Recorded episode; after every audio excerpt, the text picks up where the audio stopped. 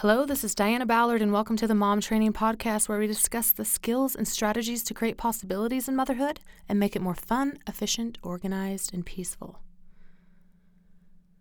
But this is how it is. Family life is supposed to be this way or that way. I've seen it all around me, and my family is no different.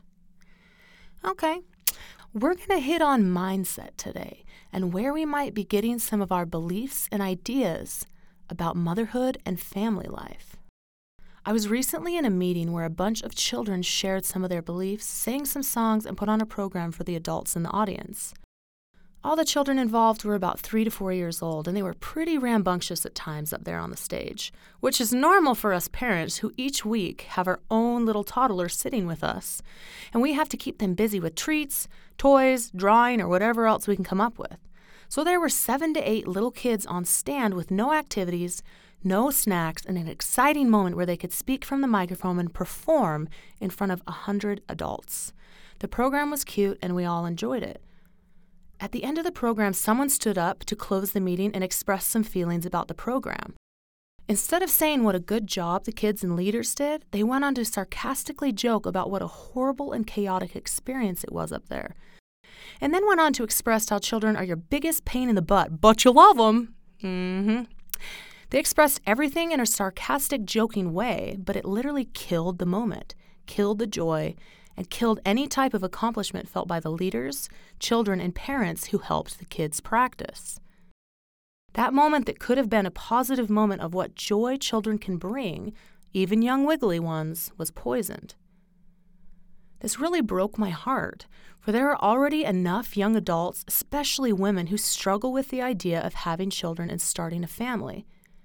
There are already enough young mothers who are struggling with their children, and to again be told that having kids sucked and family life was hell, it wasn't right. So here's the topic today Who are our influencers? Who are we listening to? Who are we taking advice from about family and motherhood?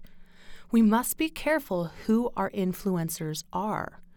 We have to be careful who we take advice from and who we are listening to.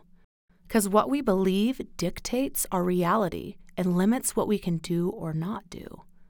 If someone is constantly complaining about being a mother, telling all the hard, horrible details, and rarely shares anything positive about it, we hear that, and if we internalize it, that becomes our belief and our reality too. Because again, our beliefs dictate our reality and what is possible in our life. Now, we each know that motherhood has its challenges, its hardships, and sacrifices. But there are mothers out there who truly enjoy motherhood, mothers who have the struggles, feel the pains, feel the heartache, but still love what they do. And there are mothers that don't love what they do. And for some reason, in my experience, there's a lot more negative talk about motherhood and children than there is about the joy in motherhood and why we love it. So, if you're struggling with enjoying motherhood or the possibilities that we can achieve, we have to believe that things can change, that things can be different from what we see around us, and we can be different than what we have currently believed, seen, or experienced, that things can get better, more organized, and more enjoyable. So, I want us to ask ourselves a couple questions. What do I believe about having children and being a mother? What does my daily reality look like? That can tell us a lot about what we believe. Can my attitude of motherhood change a little bit more to enjoyment? And then what type of influences are we listening to? Family and friends? Do they have the family life that you want? Do they share messages of the beauty of family life or how terrible it is? Adding encouragement or poison to your belief and reality of having kids, being married, and raising a family. Sometimes we need to separate ourselves from certain people, even if we're blood related, because mindset is so important. Topics like possibilities in pregnancy, birth, raising kids, how to work through conflicts in marriage, how to treat a spouse, run a household I mean, the list could go on. Family and friends are wonderful and we need them, but just check in to see what kind of messages are being shared and what you want to take into your life. Now, this next one is a huge one. If you watch any type of media, TV, or movies, your mindset on family life could potentially be swayed to non enjoyable. husbands that are bums, kids that are just a disaster, mothers that are completely overworked, or they hate what they do, or they just have to go to work because they can't stand their kids anymore. There's a big push to get mothers out of the home. Now, I'm not saying there's a problem with mothers working or doing different things like that, but I want you to check yourself. Where are you getting your influences from? There's a huge push that taking the mother out of the home is where they're going to find their satisfaction. You're going to choose whatever you want to choose, but I want to bring it back to finding satisfaction where we are in the home, as well in things outside of the home. Just something to think about because our minds are being programmed by what we watch, if we like it or not. What we watch creates our reality and the way we respond and how we feel about certain subjects. For me personally, I am very choosy about what I put in my mind, especially about family and marriage. For the majority of mainstream media right now does not support family life or teach you how to have a happy marriage. But instead, they teach us how to talk down to our husbands and emasculate him. They make it funny when the spouses talk disrespectful to each other or talk down to each other and think that children are a drag. So, next time you're watching something, I want you to notice what messages are being sent about marriage and family life.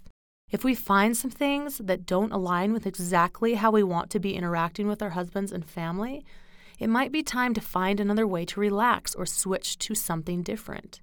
You may be thinking, it's not that big a deal. It's not training me. Girl, there is specific documentation about how media trains us as we watch it. The people creating the media know that. That's why it's so addicting, emotional, and powerful. It's all down to a science. I just invite you to start being aware of the messages that are being shared and really think about if it aligns with your ultimate goals. Make a decision about what you want to do about it and move from there. Next point What type of motherhood influencer are we? Does what we say help encourage other women to step out in motherhood? Would our communication and example make other young women want to have children?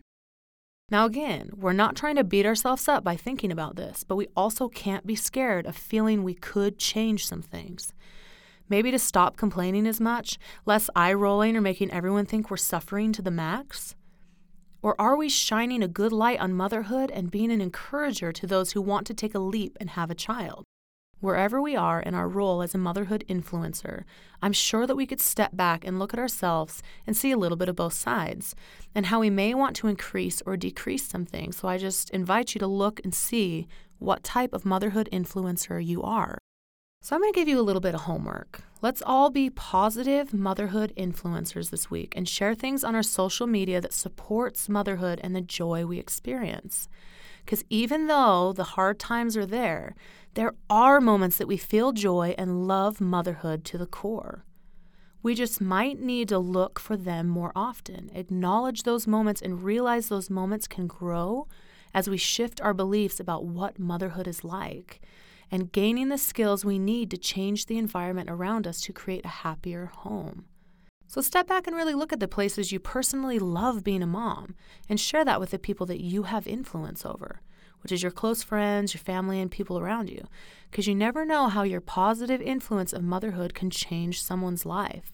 For I was one of those people who didn't want to have children until I met women with a different mindset and lived a different life than the people I observed around me. Them sharing their light and joy about motherhood, that it didn't hold them back, but gave them a reason to live life to the fullest, that converted me over to taking the leap of faith and becoming a mother. And it's been the greatest thing I've ever done in my life. Does it stretch me? Yep, more than anything I've ever done or accomplished. But besides choosing to marry my husband, becoming a mom is by far the best decision I have ever made. So if you enjoy something about motherhood, please share it. Share it this week, share it this month, share it for years to come. Let's influence the world about motherhood and that it's a gift, a joy, and a blessing to have these wiggly little children in our home. And if you're not quite at that place yet where you feel like you have something to share, that's okay too. Let's keep searching for mothers who enjoy motherhood and have the lifestyle we want, learn from them, apply what we learn, and move forward from there. Totally proud to be connected to you, mamas, and for a movement that we are creating together as mothers who enjoy their role and are growing to be more efficient in their duties daily. We can do this, mamas, and we'll see you next Tuesday on the Mom Training Podcast.